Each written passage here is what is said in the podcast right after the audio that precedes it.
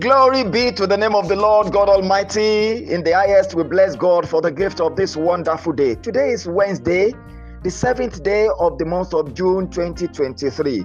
Glory be to God forever. And beloved, in the name of the Lord Jesus Christ, this day I bless you. I proclaim you favored in the name of Jesus Christ. Friends, today I encourage you to build up your courage in the Lord.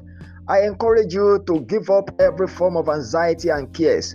I encourage you to put your trust in the Lord God Almighty. Those who trust in the Lord are like Mount Zion, which cannot be moved, but abides forever. As the mountains surround Jerusalem, so the Lord surround his people from now and forevermore. Friends, put your trust in the Lord. He will never fail you. It does not fail. It cannot fail because failure is not in his nature.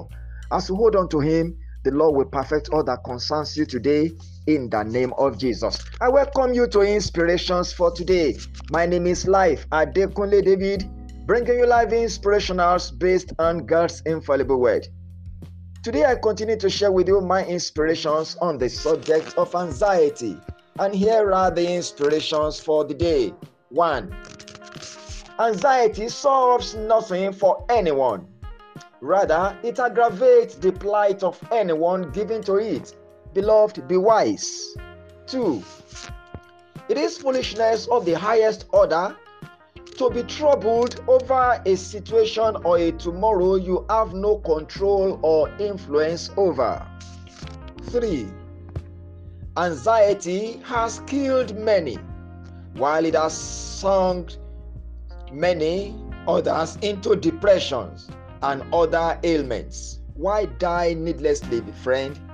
The final inspiration for the day there is no solution in getting anxious over anything.